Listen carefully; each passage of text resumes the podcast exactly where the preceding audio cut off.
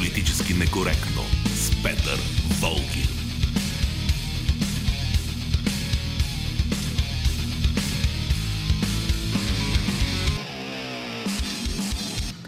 Здравейте, това е политически некоректно. Антон Пиперов е звукорежисьор, Борислава Борисова е редактор, Ивелина Георгиева зорко следи това, което се случва в социалните мрежи. Аз съм Петър Волгин. Днес ще говорим за това, защо не успя да бъде сформирано правителство с мандата на първата политическа сила.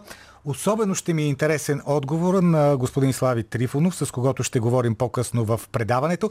Разбира се, вашите отговори също ще ми бъдат интересни. Така че започваме.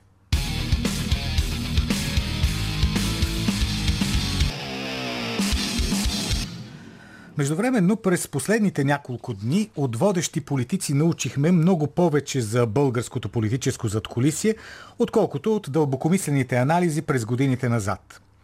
И ключовата фраза тук е следната.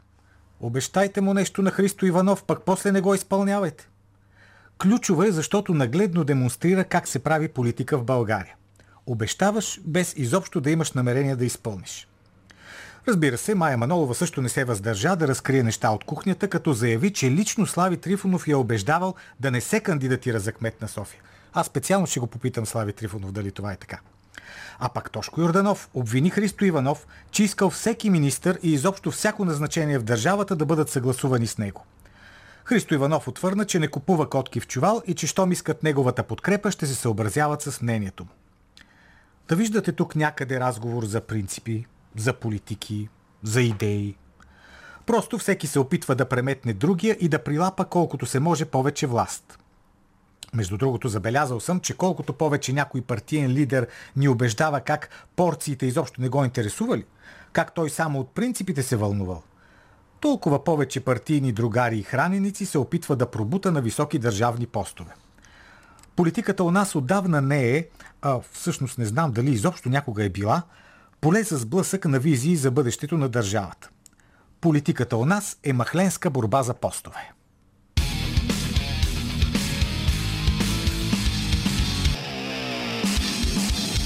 И съвсем нормално е хората да се отвръщават от нея. На последните парламентарни избори имахме най-низката избирателна активност в демократичната история на България. Негласуването е една от най-видимите реакции от страна на публиката на поведението на политическите играчи, които минават за сериозни и стабилни. Другият отговор е гласуването за антисистемни партии. За такива, които обещават, че няма да играят по правилата. Има анализатори, които минават за много умни, та тези анализатори до днес се чудят, абе как така има такъв народ станала първа политическа сила? А всъщност няма нищо по-логично от този изборен резултат. Хората гласуваха за тази партия, защото тя най-добре отговаряше на очакванията им за взривяване на статуквото.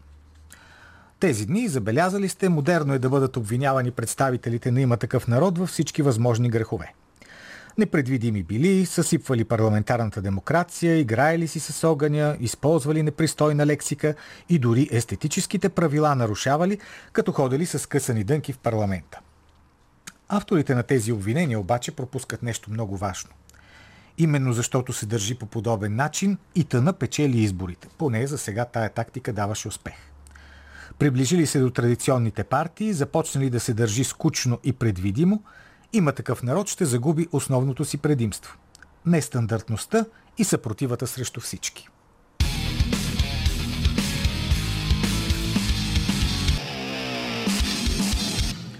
Разбира се, партията на Слави Трифонов има за какво да бъде критикувана, особено що се отнася до кадровите решения. Няма никаква политическа мъдрост в това да предложиш за премиер Николай Василев. Неговите идеи за развитието на една държава бяха популярни обаче преди около 40 години. А и практиката показа, че не работят и че водят до много повече проблеми, когато ги прилагаш. Не само политическа, но и нормална човешка логика нямаше и в настояването Петър Илиев да бъде не просто министър, а и вице-премьер. Съмненията за плагиатство, както и поведението на този човек при единствената му публична поява, ясно показаха, че това е типаж, на когото не е добре да се поверяват важни постове.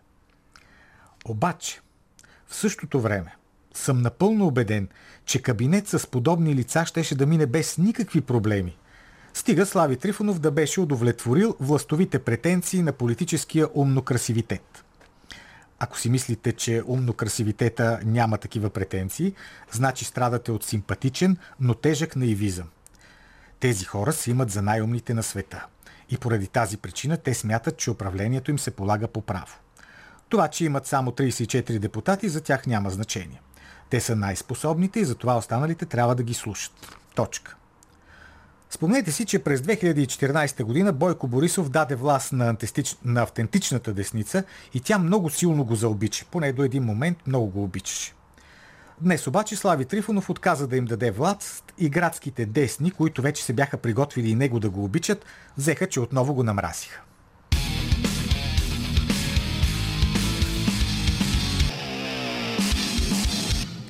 Та, от гледна точка на почтеността, наистина е по-добре да има избори, отколкото някакво съставено на две на три правителство, плод на задколисни шушукания.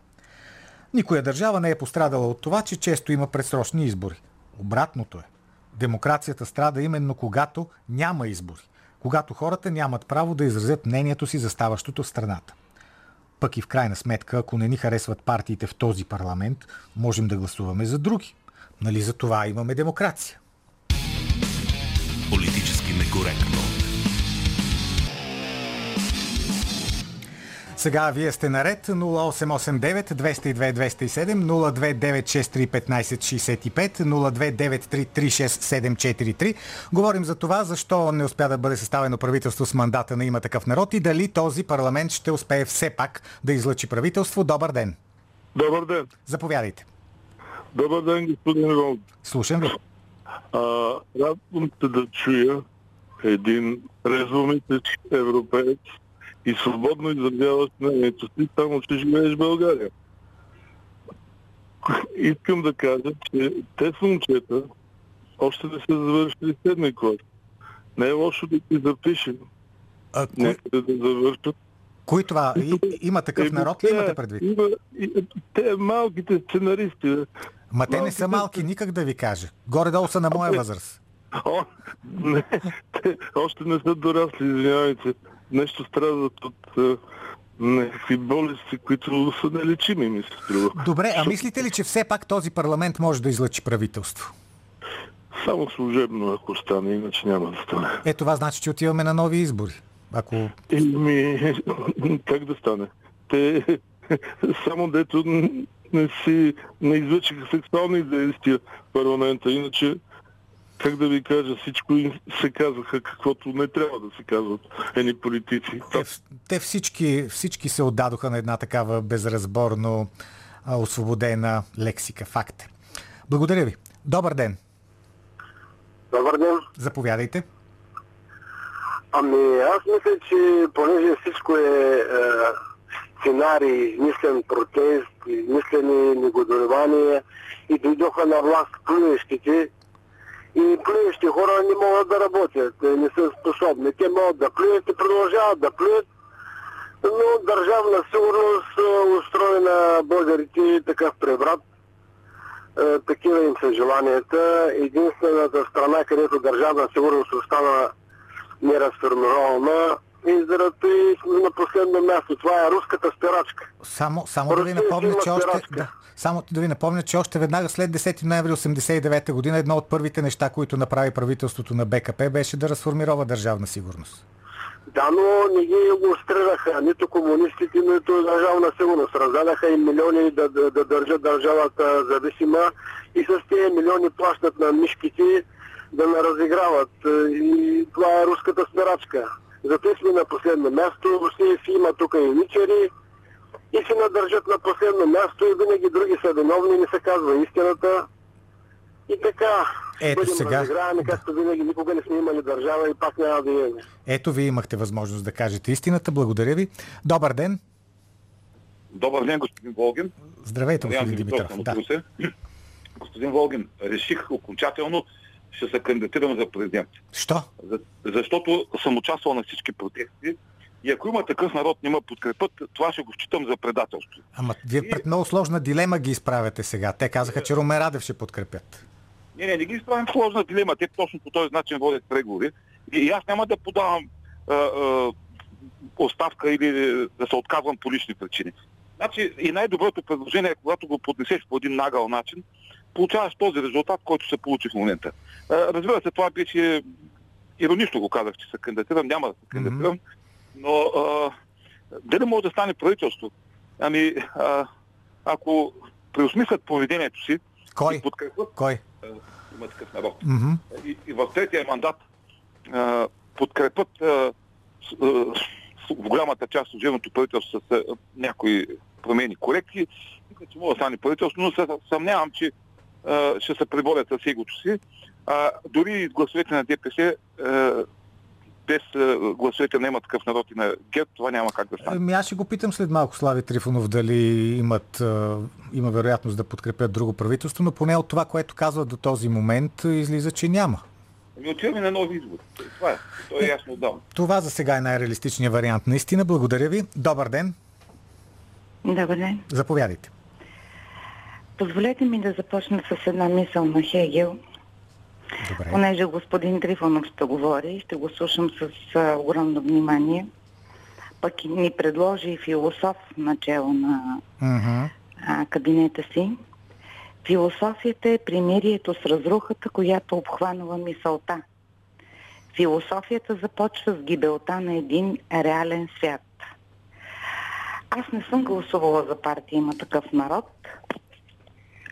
Някак си, дали защото съм вече около 50-те, ние не сме научени така лесно да се хвърляме на новата близалка.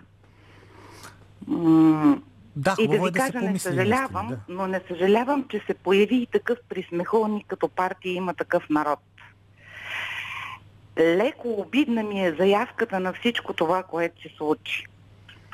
Господин Трифонов, бих приела чудесно шегата ви с а, новите ви кандидати, ако някак си бяхте ни подсказали, че това е опит да разрушите големия фалш в българската политика някак си да ни го бяхте подсказали.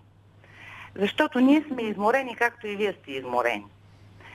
И да припомня, че ако не беше Бойко Рашков, надали щяхме да видиме след толкова много години малко по-честни избори. И да се обърна към господин Трифонов със следното. Ако продължите да играете, и то правилно, имайте в предвид, че 60% от българите нямат никакво представителство. Е, не са И гласували много, за това, и да. много, много, много, много шеги. Накрая да ни излезе една голяма трагедия и да видим наистина разрухата. На времето Левчев беше написал убий българина. Да. Хайде да не го доубиваме. Да, няма да бъде добре, наистина. Благодаря ви. Добър ден. Ало, добър ден. Заповядайте. А, аз а, се казвам Костов. Кажете, господин А, Костов. от фамилия Кордови. Георги Кордов е наш братовчет от преди години. Певеца Георги Кордов. Аз не съм Георги Кордов, аз съм Димо Кордов. Добре, да, кажете. Така, сега, искам да ви кажа следното. Господин Атанас Атанасов, който беше в СДС и който така благородно а, скочил от някога а, възродителния процес, който беше и колеше и бесеше, а, как така дойде в СДС след това в демократична ДСБ. Да. Той е лидера на ДСБ, да. да, да. А, Немая Манолова, Косенбродската, а, там, айде да не изпълнявам, Не, не както ви казвате, а, да, такива епитети, които не трябва. Не трябва, да. Но, да. И тя как се кандидатира, когато самия Бойко Борисов е препоръча за областман, а и същевременно е нагласи точно за такава. Тоест, искате Аз да кажете, че тия хора не са точно новите лица, за които всички ние жадуваме, Не. нали така? Не се разбира се. Това са хора, които избените от комунизма и ние го помня, аз понеже съм бивш седесар и съм седесар все пак. Да. Искам да ви кажа, че тези хора а, ги познавам много добре, какво представляват. Така че, а колкото за Тошко Йорданов, ми той се държеше много нагло с журналисти, с а, там определени хора за плагиатството и така нататък, което се направи. Е, да, това за плагиатството предстои да се разбере имало ли е, нямало ли е, но има, както се казва, основателни съмнения. И още един слушател ще чуем. Добър ден. Ало? Да. Здравейте, господин Волгин. Здравейте. Младен Димов от София се обажда. Да, господин Димов. Винаги си били на висота в журналистиката. Поздравявам ви за това. Благодаря. Сега, моето становище е следното. Дали ще бъде съставено правителство или не, много зависи от това. Дали нашите, нашето народно представителство ще продължи да робува на менталитета на махленската клюкарка. Мгм. Тези хора, ако искат поне малко от малко да бъдат политици или държавници, трябва да направят така, че да съставят правителство, което разбира се, че няма да изкарат целият мандат, но поне парламента и правителството ще могат да свършат някаква работа. За сега А изглежда невъзможно. Тези политици, които правят такива свади в парламента, ще им бъде показан червения картон на следващите избори. Предстои да видим действително дали ще се случи така. Благодаря на хората, които се обадиха. Българския политически живот заприлича на една детска градина. Това смята Калина Андролова. Ето нейните основания.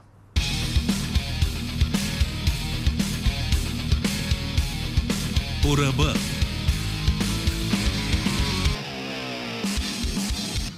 Напоследък нормалното IQ, което може да се открие някъде из парламента, е свещено. От трибуната на Народното събрание Тошко Йорданов приключи набързо революционно-утопичния ореол на партиите на протеста, като освети думите на Майя Манолова. Дайте му нещо на Христо Иванов, пък после няма да го изпълните. Дето се казва какво всъщност е плюсът, два минуса на кръст. Майя изразява нагледно стратегията на промяната. Там, където корупцията е ендемична, опозиционните партии желаят да наследят и експлуатират подхранващите мрежи, а не да ги премахват. В отговор на Тошко от Изправи се Ние идваме, заявиха, че мястото на сценаристите май не е в парламента. Всъщност, сценаристите на Слави продължават да бъдат свободни артисти, а не политици. Те са искрени и в парламента играят само себе си. Когато излиза на парламентарната трибуна, Тошко си представя, че е в студиото на 7-8. Той говори от най-високия форум в държавата, така сякаш забива поредния пирон, с който трябва да шокира зрителите. Тошко преди всичко забавлява аудиторията. Не бива да очакваме от сценаристите да заемат позата на сериозни политици. Колкото до преговорите с другите партии, както би казал един друг сценарист от друг калибър, например великолепният Георги Мишев, авторът на много култови български комедийни филми, Слави е началник, а началник преговори не води. Световен план почти всички бизнес лидери са врагове на либералната демокрация в рамките на собствените си корпорации. Те считат, че така се постигат по-високи печалби, когато решенията са бързи и твърди. Само, че политиката е друго занимание. Тя кореспондира с бизнеса, но не е бизнес. Политическата среда е обществено хоризонтална, а не корпоративно-вертикална. Сценаристите на Слави отмениха парламентарните правила, политическата етика и естетика, нормите в публичната реч. Въведоха шоу Кича като профил на парламента, скандалът и съспенсът като инструменти за комуникация в партийния живот. Всичко това задълбочи и без това фактическия разрив между партиите, обявили се за някаква своеобразна антигерб коалиция. Всъщност, сценаристите на Слави ни показаха демонстративно, че живеем отдавна в постдемокрация, която се структурира не от необходими социални движения, а от олигархични задачи. Слави и има такъв народ са в репутационен колапс.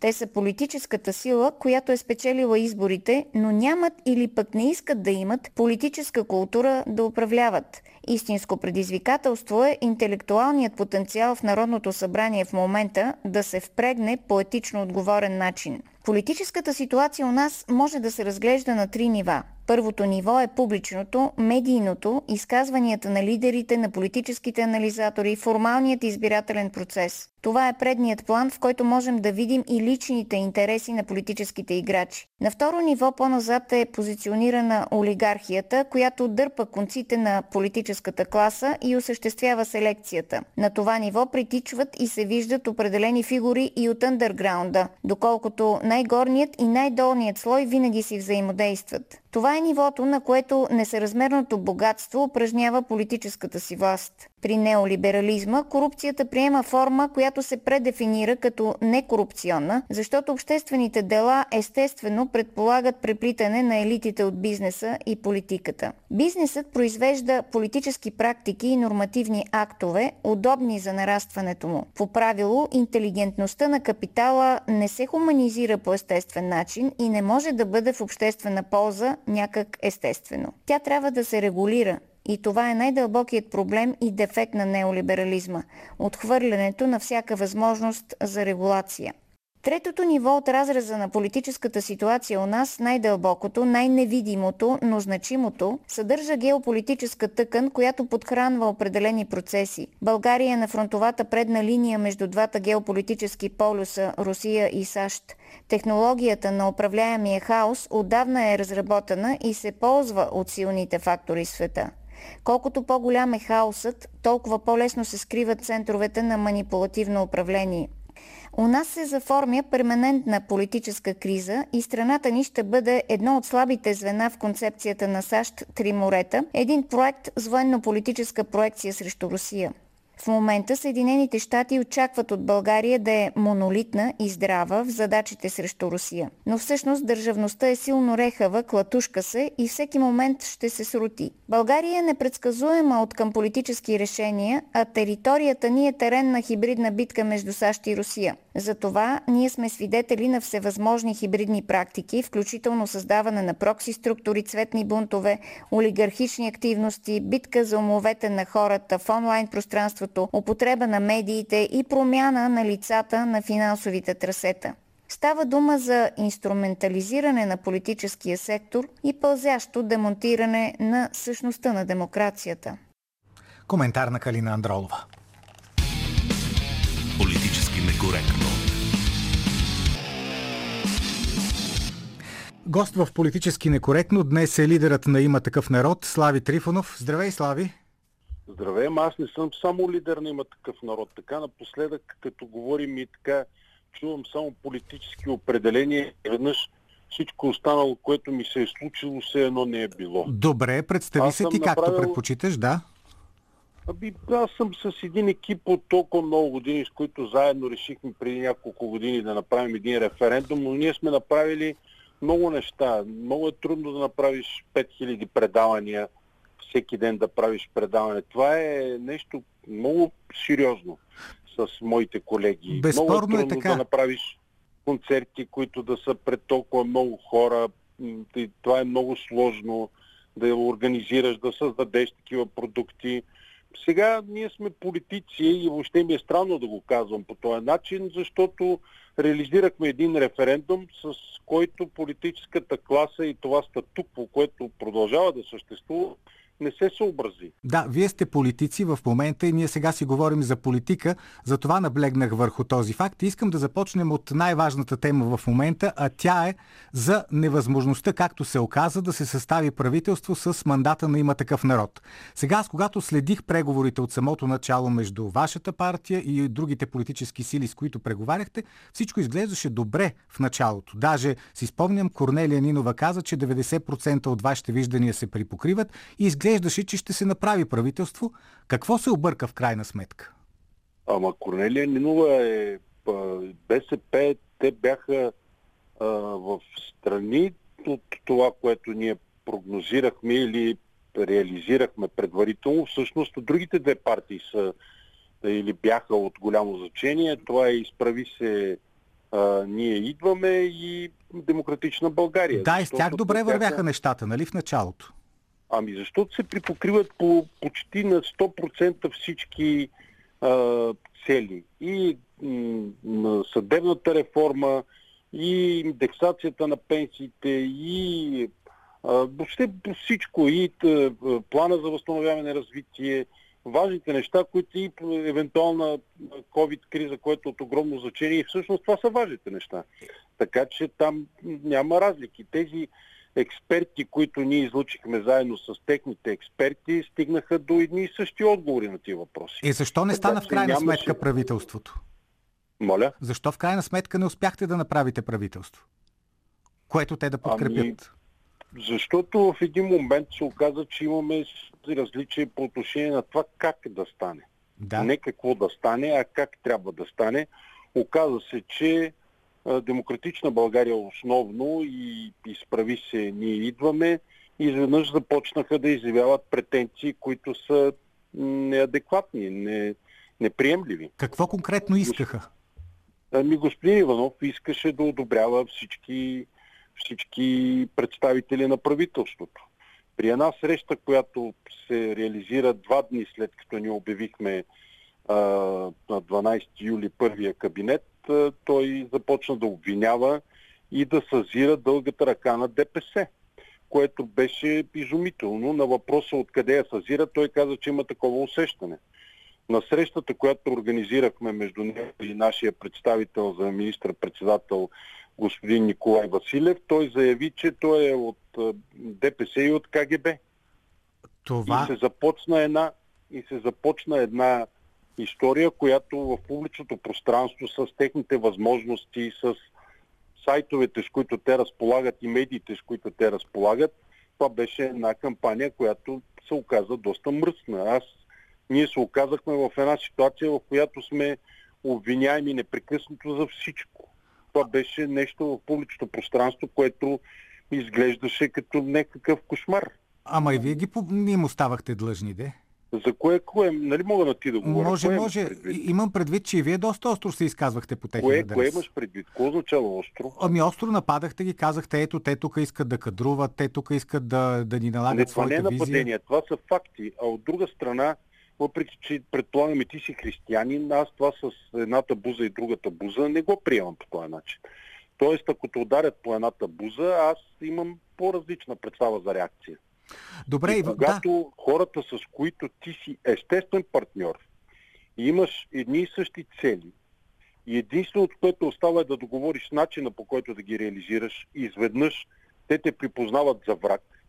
И вместо основната цел като враг да бъде герб, което е абсолютен факт и това беше основната цел, изведнъж изчезнаха герб от публичното пространство, а се появяваш в случая аз като враг, оказах се един куп неща, които дори не съм предполагал, че са важни в момента да бъдат обсъждани, какво трябваше да направя и какво трябваше да направим ние.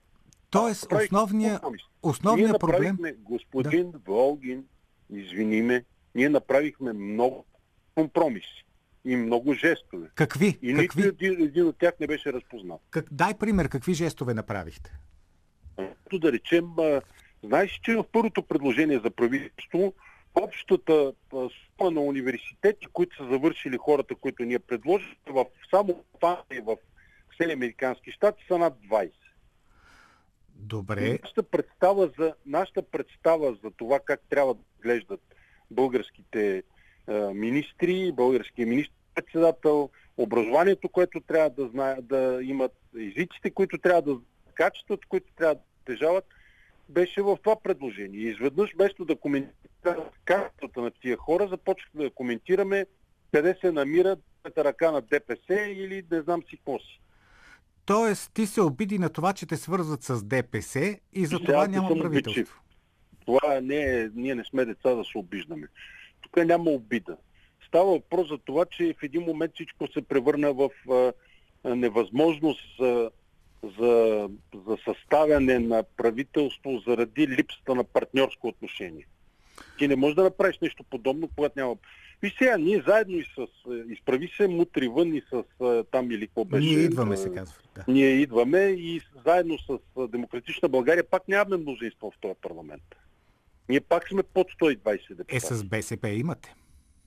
Е, да, да, ма БСП се появи малко по-късно и започна да се държи по един доста, как да кажа, етичен и коректен начин, но това се случи в рамките на преговори. Когато започнахме да преговаряме на експертно ниво, БСП започнаха да се държат много почтено и професионално и адекватно, а пък изправи се, ние идваме и Демократична България започнаха да реагират по съвсем различен начин. И въобще цялата възможност за съставяне на правителство се разпадна. Ясно е това, че сега няма да има правителство, но другият най-важен въпрос е... А откъде е ясно? Чакай, а, не, искам да кажа, сега е с вашия мандат няма да има правителство. Нашия мандат няма да има, но ние имаме 65 депутати, има 175 други, които са в състояние на втория и третия мандат да реализират правителство, да постъпят национално отговорно и да направят всичко необходимо. На втория мандат е ясно, българския... че няма да реализират. На третия кой, евентуално. Кой казва, кой казва е, че няма? Е, самите ГЕРБ казаха, че няма. Ще представят добре, кабинета и ще го ще видиме, но добре, съществува такава възможност. Съществува такава вероятност. На третия мандат съществува вероятност всички да се обединяват, да се подкрепят и да създадат едно правителство, което както те казват, искат да е за 6 месеца, нямам представа, що за 6 месеца, но явно имат определен проект и планове и да реализират своите намерения. Аз точно за третия мандат много искам да поговоря с тебе. Възможно ли е има такъв народ при връчването на мандат трети, на която и да е политическа сила, вие да подкрепите това правителство, без значение дали ще бъде на БСП, на Демократична България, на Изправи се, ние идваме? Добре, кажи ми, кога си ме виждал и си ме чувал да казвам едно и след това да правя друго? Тоест ти си твърд, че никакви преговори с тези хора, с тези партии няма да провеждате. Мисля, че ние направихме всичко възможно с мандата на има такъв народ да бъде реализирано правителство. Ние постигнахме споразумение по почти всички точки и те имаха възможността да постъпят почтено и национално отговорно и да ни подкрепят и ние да реализираме правителство. Сега не виждам защо трябва да е обратно. Тоест, вие да сте, не виждаш вариант вие да сте благородни и да подкрепите едно правителство в името на това да няма бързи избори. за благородство. Какво означава това? Нека да видим какво ще стане, защото наистина нещата са минат час по час, но така или иначе, вследствие на тяхната реакция и това, което те направиха, те имат възможността да направят правителство и имат на разположение още много депутати и парламентарни групи, с които да се договорят. Добре, аз имам такава хипотеза, ти ще кажеш дали тя отговаря на истината. Ето да кажем президента Румен Радев, който по всичко личи не иска да има предсрочни избори, иска да има кабинет. Ако той лично те помоли вашата партия да подкрепите правителство с мандата на третата политическа сила, вие ще се съгласите ли? Ма защо да се молим? Тук това е нещо как така да президента, има си конституция. Президента Т... просто трябва да даде трети мандат. Той ще даде и трети... ще помоли партиите да го подкрепят това правителство с третия мандат. Има такъв народ, ако получи такова предложение от парламента, ще откликне ли благосклонно? Не. Дори и президента да каже, пак не сте съгласни. Е, президента, какво значение президента, патриарха сега? Тук това изглежда малко по-дечки ми задаваш ти въпрос. Не, защото... Има си закони, има закони, има правила и ние следваме законите и правилата. Питам те за президента, защото ти каза, че ще го подкрепите за втори мандат и че той е Точно е политик, така. когато уважаваш и на Точно чието мнение държиш. Точно така. Не само това, той съдържа, както казах, изпълва със съдържание нашата представа за президент, както и на много българи, между другото. Значи 99% е сигурно, че отиваме на предсрочни избори, нали така? Ма това не зависи от мен. Не отиваме на предсрочни избори, защото са решили една партия е нейния лидер. Тя е на най-голямата партия, но е само с два депутати повече, двама депутати повече от следващата партия. Така е решил суверена. Суверена е решил да бъде, да използвам тая дума, фрагментиран българския парламент в момента и той е такъв. Така е решил суверена. Той парламента сегашния изглежда на, на прилича на това как изглежда суверена. Суверена е такъв и затова парламента е такъв. А няма ли... Това е решение само на една политическа партия. Има още пет политически партии, които могат да вземат друго решение. Е, не могат, защото това означава, че партиите на промяната трябва да се коалират с ГЕРБ и с ДПС, пък това няма как да стане. Всички казват, че с ГЕРБ То и ДПС правителство и... няма да правят. Е, би, добре, имат възможността да решат. Този път пък може да се коалират в някакъв интерес. Може едната партия от статуквото да излезе, да намали кворума, да се случи нещо, което са чисто такива парламентарни врътки политически, че използвам тая дума и може да се реализира правителство. А може и вие да излезете и така да се реализира правителство? Не, няма да излезе. Сигурно е това, че няма да ползвате такива парламентарни ами, сега, така като ме питаш, сигурно ли е, почвам да се съмнявам в себе си. Няма да излезем, ще се гласува и няма да участваме в такива... Аз искам всичко да бъде, ние искаме всичко да бъде почтено пред очите на уважаемите избиратели. Всичко да бъде без тайни договорки, без някакви там кадруване зад колисно, че и тая дума мраза, е така да бъде по този начин, пред очите на всички. Като говорим за задколисие и пред очите на всички, защо ти си убеждавал Майя Манолова да не се кандидатира за кмет на София, както каза самата тя в парламента? Значи първо тогава Майя Манолова беше в друга роля и аз бях в друга роля. Mm-hmm. Само искам ти припомня, че когато ние сме водили този разговор с Майя Манолова, аз не си спомням точно дали и как съм я убеждавал. Най-вероятно е така. Е, тя беше омбудсман и то много успешен омбудсман. Тя беше много самоотвержена, грижеше се много за хората и ние се сприятелихме заради това, че тя имаше отворено пространство в нашото шоу тогава да се явява когато иска и ние подкрепяхме. И в рамките на това ние се сприятелихме и сме водили много разговори. Ако е имало такъв разговор, то той е бил на база на такива лични взаимоотношения, които са в страни от публичното пространство и в страни от отговорността на, отговорността на политическите решения. Това е било просто разговор, личен. Не е било с някакви задни мисли, че не си искал тя да стане кмет и така нататък. Не, глупости. Не въобще. Тогава първо, аз не знам кога точно се е случило, но ако така общо гледаме времево, това е било във време, в което аз съм бил телевизионен водещ, а тя е, е била, не знам дали е спряла вече, т.е. че е подала оставката като омбудсман, не знам кога е бил този разговор. Ма аз мога да кажа, че е имало много разговори. Mm-hmm. Само покрай майките на децата с увреждания ние сме водили, не знам, десетки разговори. Защо не е тя звучеше много афектирана, като го казваше това в парламент. Е, сега аз откъде знам, емоциите са нещо, което аз гледам да ги избягвам. Mm-hmm. Добре. Да, дали е афектирана, не, не мога да отговарям от нейно име, но този разговор, който е бил тогава, пак казвам, той е бил в качеството на личен разговор, който въобще няма място в публичното пространство и човек, който издава лични разговори, не е много почтен и коректен, но дори този личен разговор, така да го разгледаме, той е бил между двама души, които са била, били тогава в друга битност. Аз съм бил телевизионен водещ, а тя омбудсман или току-що е спряла да бъде омбудсман. Много искам и да... това е бил личен да. разговор между да. двама души, които са водили личен разговор. А тя що е водила такъв разговор с мен? Защото ми се е доверила да води с мене личен разговор. Това е истина. Защото стана интересно ти пък защо си убеждавал да не бъде кмет, при положение, че хората я харесваха и има шансове да стане кмет. Ми не мога да ти кажа, аз не мога да се сетя за този разговор, ако съм ме убеждавал за нещо подобно, защото съм мислил тогава, в тогавашната си битност, че тази битка не е за нея. Откъде да знам, как да ти кажа? Добре. Аз съм я харесвал като човек. Това тя а може да го изясни най-добре. Или като омбудсман. Това е личен разговор, как да ти кажа. Добре, искам да поговорим за твоите основни кадрови предложения за двата състава на Министерския съвет, защото това също беше много важно и предизвика безброй дискусии. Първо, първият ти кандидат за премьер, Николай Василев. Защо той? Ами защото той има опит. 8 години в а, едно управление, което неговите ходове, когато аз го наблюдавах отстрани, бяха успешни и аз много ги одобрявах това, което той правеше. Сега там може да сложим а, БТК и, а, mm-hmm. и а, Българ Табак и други ходове, които може да са така общо взето да се поспори по тях, но те не бяха точно негова отговорност, според мен. Той започна да работи заедно с нас много месеци преди въобще да се стоят изборите, тъй като аз а, му се обадих и той започна да работи заедно с нас и ми направи страхотно впечатление начина по който се държи, идеите, които има, това, което въобще представлява и така изпъл... изпълнява със съдържание моята представа за това как трябва да изглежда един български министр-председател.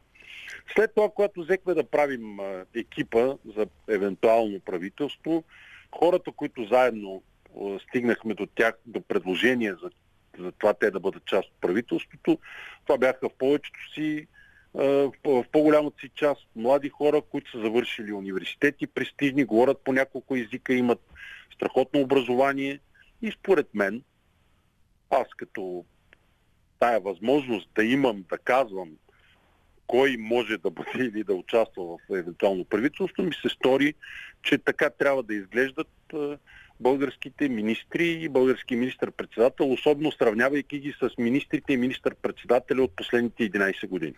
Тук обаче идва логичния въпрос. След като си бил толкова сигурен, че точно така трябва да изглежда един кабинет с неговия министър-председател и неговите министри, защо го оттегли? Ще кажеш, защото... И за да направя компромис на Христо Иванов. Заради Христо Иванов ли беше? Прави се мутри, идваме и си отиваме. Е, те пък... Защото те реагираха по този начин и беше важно наистина партиите на протеста да бъдат, от, да бъдат заедно. Тоест... Защото той аз така и не можах да разбера откъде е дългата ръка на ДПС и КГБ, но той беше толкова твърдо убеден и е толкова важно да състави правителство, че аз реших да направя този компромис. Заради Христо Иванов и Майя Манолова изгоря Николай Василев. Може и така да се каже, но не е изгорял, защото той е а, наш а, колега и, и не е изгорял. Изгоря, имам предвид като кандидат за министър-председател, разбира се. Е, в, този случай може така да се каже, да. Добре, Николай Василев, да, никой не може да спори, че човека има опит, въпреки че аз имам доста критики най-вече към неговите економически виждания, но това е а, мой проблем, разбира ами, се. за това ти си по-скоро ляв, пък той е по-скоро десен. Така е. Така е. И аз съм по-скоро десен, пък ти си по-скоро ляв. Така е. Обаче, да. Пламен Николов. Как така е? Пламен Николов? Защо Пламен Николов? Защото той е част от, от, има такъв народ и аз реших в, в второто предложение да заложа основно на хора, които познавам по-добре, от, имам предвид от повече време.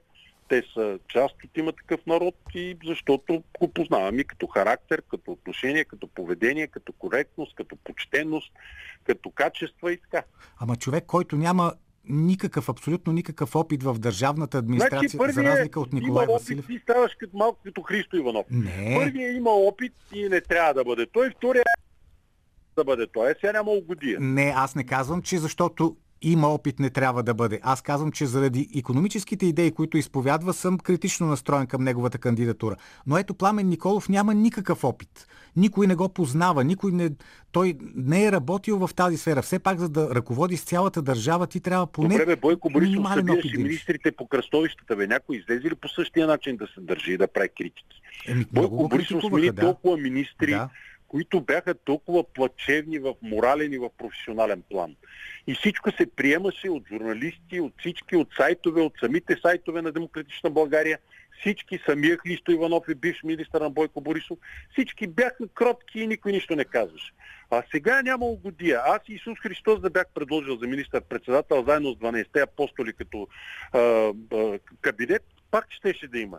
Исус Христос няма висше образование, той няма опит, най-вероятно баща му е дърводелец и въобще той иска да изгони търговците от храма, значи е против бизнеса. Всеки неща може да му намерим на Исус Христос като недостатък. Между другото, много, страшно много въпроси, разбира се, има на нашата страница политически некоректно във Фейсбук. Един ми се стори особено интересен по тази тема, по която сега говорим. Един от слушателите пита защо Слави Трифонов не предложи за премиер Любомир Каримански, който е специалист, който е известен с, своите възгледи, а предложи човек, който никога преди това не е бил на някаква, не е направил впечатление, че може да ръководи държавата. Ми, защото Слави Трифонов е лидер на тая партия и така е преценил, че говоря за себе си като Жорж Ганчев лека му пръст. Той говореше за себе си трето лице единствено число. Защото така сме говорили с моите колеги и сме преценили, че Любомир Кадимански, неговото бъдеще ще изглежда по друг начин, а пък ще предложим този човек. Така сме преценили. Имаме си партия, решаваме по този начин да правиме предложения. Още... Съветвам още Да. един човек също така говореше за себе си в трето лице единствено число. Той е аз не жив и здрав. така. Не, Не, говоря така, се пошегувах. Ясно, ясно. Аз, Пошегувах се. аз исках да ти дам пример другата ти изключително спорна кандидатура, последно за вице-премьер и министър на вътрешните работи Петър Илиев. Защо такова страхотно настояване този човек да бъде министър? Преди, когато започнахме да правим референдума и аз, тъй като нямам е, юридическо образование и не съм запознат, особено с различни а, казуси, свързани с а, Конституцията, се обадих лично до университета, за да търся в правният там в деканата, който е, се занимава с е, юридическите науки, да попитам кой се занимава там с конституционно право и така попаднах случайно по телефона на Петър Илиев, така се запознах с него. Кой когато го, правихме референдум. кой ти го препоръча за, за консултант? Никой, аз обадих по телефона. Никой, никой. Аз обадих по телефона и случайно той вдигна телефона от юридическия факултет Конституционно право. Така се запознах с него и той направи ужасно много за референдума и след това в общуването ни по всеки юридически казуси, които сме имали. Той е, беше адвокат на годината, а, с, той е един куп неща, които аз харесах в него. С, И сам, така се случи, затова Петър Илиев да бъде част от нашите предложения, защото аз се запознах с него преди тия там 5 години и съм имал възможността да го опозная, да го видя, що за човек. само да ти припомня, че ситуация, само... в която той беше атакуван, Да, в тази ситуация, в която той беше толкова атакуван и той, и, и въобще и личния му живот, той излезе на светло, човек, който не е бил по този начин. Предполагам, че това не му се е отразило добре, нито на психиката, нито на семейната среда, в която живее, нито на средата, в която се намира.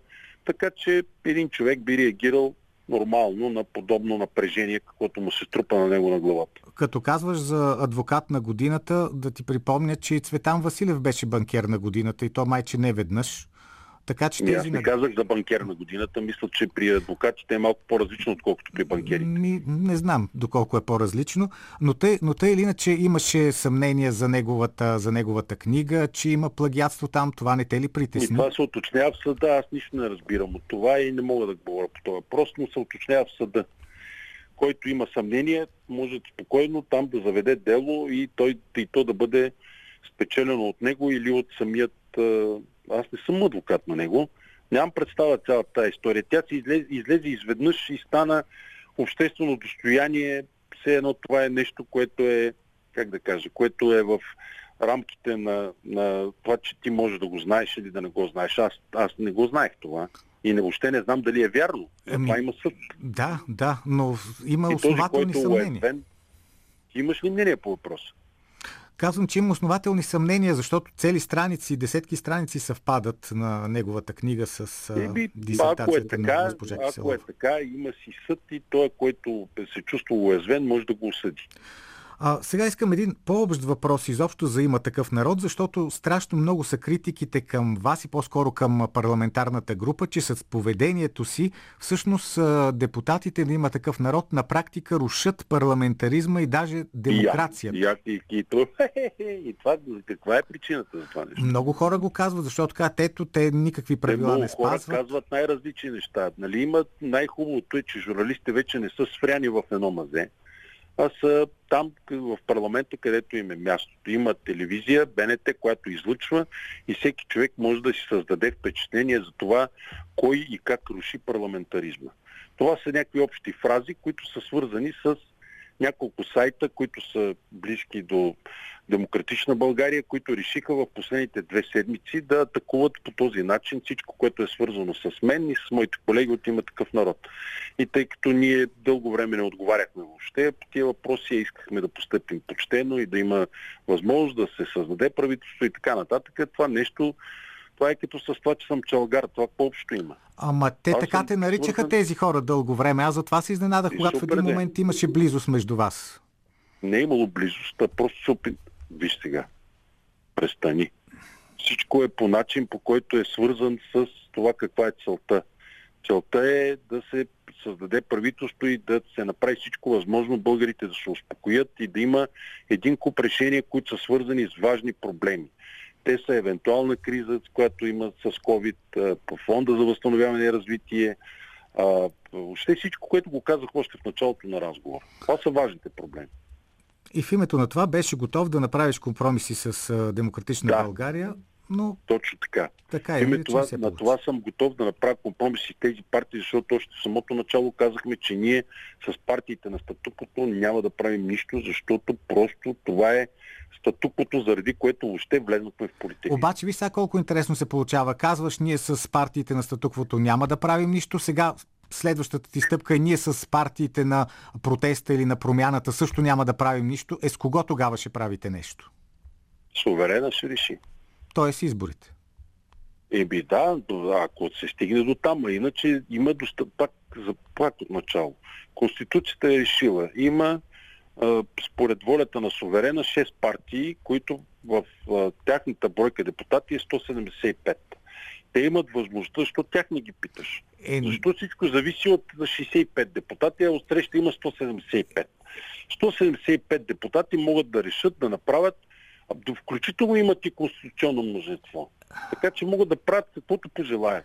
Добре, не е ясно, разбира се, на 100% дали ще има нови предсрочни парламентарни избори. На 100% е ясно обаче, че ще има президентски избори. А, да. И тук искам да поговорим за твоето решение, свързано с президентските не е мое, избори. е наше решение. Добре, Значи, вие, вие сте първа политическа сила. Има такъв народ, спечелихте изборите. Не е ли логично първата политическа сила да издигне свой кандидат за президент, а не Ние да подкрепи... Наш. Само да ние кажа. Издигаме наш, ние издигаме наш кандидат за президент, той се казва Румен Радев. Не, не, имам предвид отделно от Румен Радев. Ваш си кандидат не, за не, президент. Не, ти не ме разбра. Ние издигаме наш кандидат за президент, той се казва Румен Радев. Закона и Конституцията ми дават това право. Пак казвам, не е ли по-добре да издигнете кандидат за президент, който не е Румен Радев, защото като самостоятелна политическа сила да имат, имате това право и даже това изглежда особено логично. Обикновено Пак по-малките казвам. партии се присламчват към някой съществуващ кандидат, защото знаят, че нямат шансове. Докато вие би трябвало да си мислите, че имате шансове с ваш кандидат за президент. Явно не ме разбираш. Пак казвам, по Повтори. смисъла на закона на Конституцията ние издигаме наш кандидат за президент. Той се казва Румен Радев. Ама то не го издигате вие, той вече се е издигнал сам. Еми добре, значи ние подкрепяме, което е също като издигаме. Аз не мога да разбера тук разликата в глаголите, какво ще донесе. Подкрепяме, издигаме, в крайна сметка, ние по такъв начин подкрепяме Румен Радев, че все едно го издигаме. Толкова силно го подкрепяте, че все едно го издигате. Да, Добре. така ти ли харесва като определение? Не бе харесваме. Въпросът е, след като толкова харесвате Румен Радев, защо от депутати от има такъв народ постоянно атакуват неговите министри? То не не беше е Кирил... постоянно и второ, той, второ тия не- негови министри да не си ги вади от джоба. Те да Е, той ги е назначил. Е, добре, като ги е назначил, какво от това? Ами те Той са е на практика негови министри. Той е като Как издигаме, негови? Той е, подкрепяме. Кое е това чувство за притежание, което е обзело днес? Не, не ме Те е са обзел. негови министри, той, Той ги е е назначил. Добре, може да имат някакви недостатъци, той самия може да има някакви недостатъци, това нищо не променя. Нищо не променя. Той ги е назначил, те са точно по смисъл на Конституцията служебен кабинет, който има определена, определено време, в което реагират два месеца, а след това и избора на хората във връзка с парламента е за друго правителство и така нататък. Президента е, това е мажоритарен избор. Значи това, че ние подкрепяме президента, подкрепяме него като личност. Това е мажоритарен избор. Ние сме големи почитатели, да използвам тази дума фенове на мажоритарния избор. И затова ние подкрепяме Ру- Румен Радев. Това е нашият мажоритарен избор. Пък това, че той докато е назначил служебно правителство, имал той или ония министър, това е нещо временно. Дали някой имал недостатъци или не е имал, това касае определено време, но не касае личността и качествата на нашето предложение или, извинявай, този президент, който ние подкрепяме за президентските избори. Обаче, знаеш ли, че именно тези атаки срещу Кирил Петков и срещу Асен Василев бяха разчетени като доказателство, че има такъв народ действа в синхрон с ДПС. Тоест отново ви заподозряха във връзки с ДПС. Това не Ами те аз ли не знам как притеснява? коментирам. М, Не, аз, виж сега, аз съм обект на слухове от много години. Всякакви слухове. Всичко, което може да се сетиш гадно и гнусно, че може да се каже за един човек, за мен са го казвали. Така че аз слухове не мога да коментирам. Заподозряха, имат чувството. Също ти говориш обикновено за един човек, който разполага с възможността да влияе на няколко сайта или там на много кресливи в интернет хора, които след това го слушат и почват да повтарят това, което той е казал. Това са слухове, интриги, това е част от политическия живот, която мен до така степен не ми харесва, че направо я ненавиждам, които аз някакво как да отговоря на един слух сега. Знаеш колко слухове имало за мен? Със сигурност. Но когато Еми, става дума за политика, е по-различно, отколкото ако става дума за личния ти живот. И е Защото разликата? политиката засяга всички хора. От решенията, които Ми, ти хубаво взимаш, де, засяга всички добре, хора. А, а, а, това, че нещо гнусно има като слух за мен, това не засяга ли хора, които са близки около мен и да им, аз да страдам по някакъв начин, ако съм чак пък такъв, че да страдам. Аз за радост не страдам, но слуховете в случая засягат хората. Хората сами могат да изберат приятели, дали ще вярват на слухове или на факти.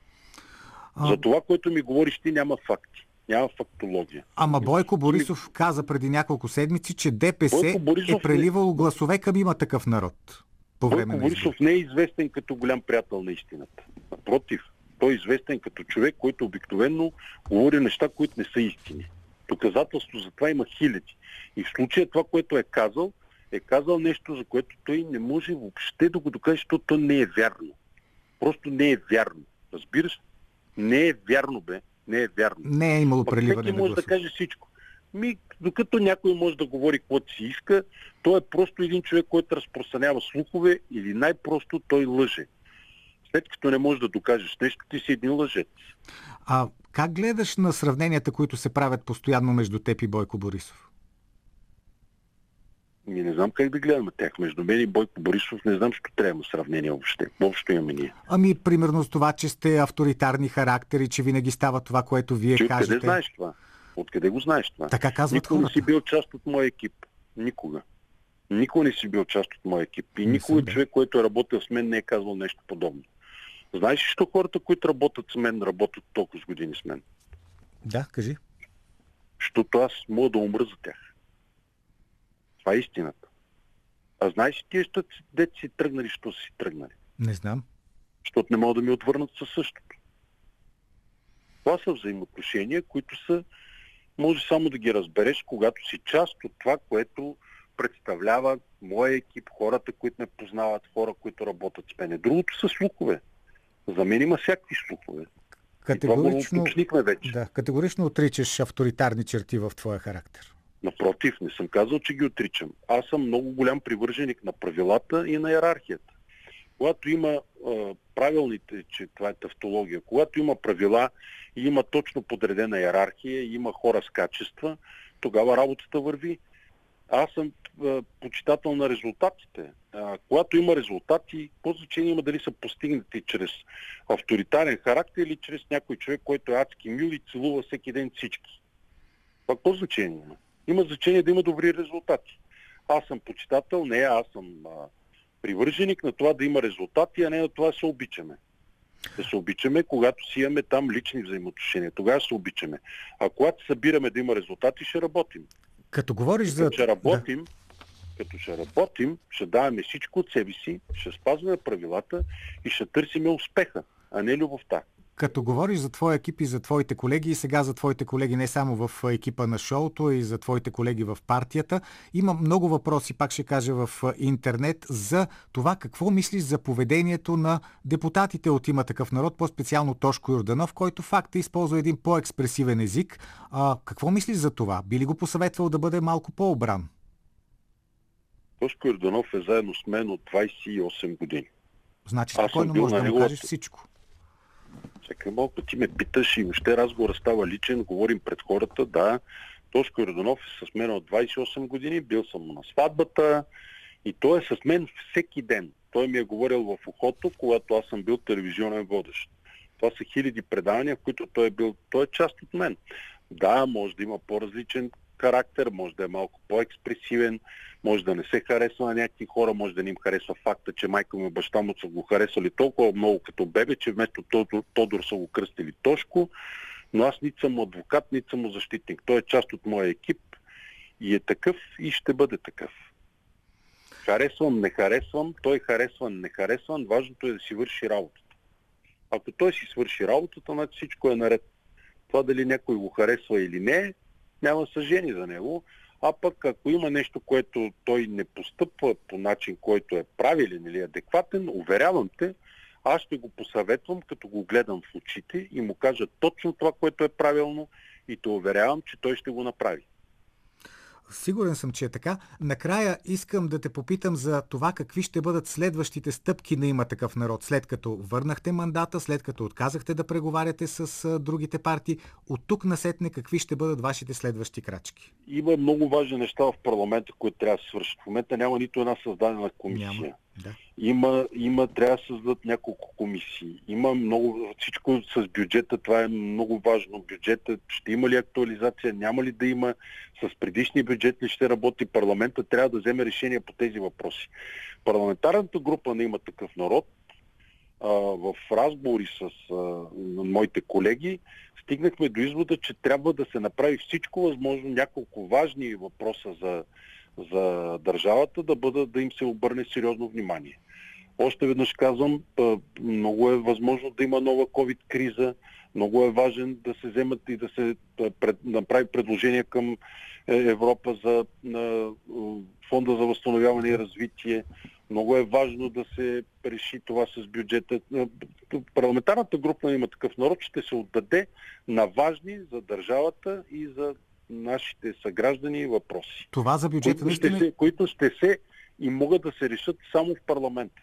А актуализацията на бюджета е особено актуална сега. Вашата парламентарна група ще го подкрепи ли? Значи има си експерти по този въпрос. Ние имаме различни мнения при нас, но това, което може сигурно и трябва сигурно да се случи, трябва да се случи в парламента това. Трябва да се говори по този въпрос и, и двете мнения да има или да няма актуализация на бюджета, да бъдат пред очите на, на уважаемите ни съграждани и експертите, не само от има такъв народ, а от всички политически сили трябва да вземат това решение. Можем ли да очакваме, че все пак ще настъпи подобряване на отношенията между има такъв народ и партиите на промяната? Не знам дали можем да очакваме нещо подобно. При всички положения ще се случи това, което казах от наша страна като действие, то е, че ние ще направим всичко възможно, за да се решат някои важни въпроси, които зависят от а, депутатите в парламента. По отношение на правителството ти казах. Тоест да не очакваме сдобряване в скоро време. Би, би сега пак все едно сме съпрузи, които сме се скарали. Няма такива неща. Трябва да се работи само единствено по, по закон и по морал. Благодаря ти много за този разговор. Слави Трифонов. И аз благодаря. Политически некоректно. Освен политическите неща, разбира се, много коментирано през изтеклата седмица беше и представянето на българските спортисти на Олимпиадата в Токио. Ето сега един коментар с интересни разсъждения на доцент Александър Сивилов. След края на историята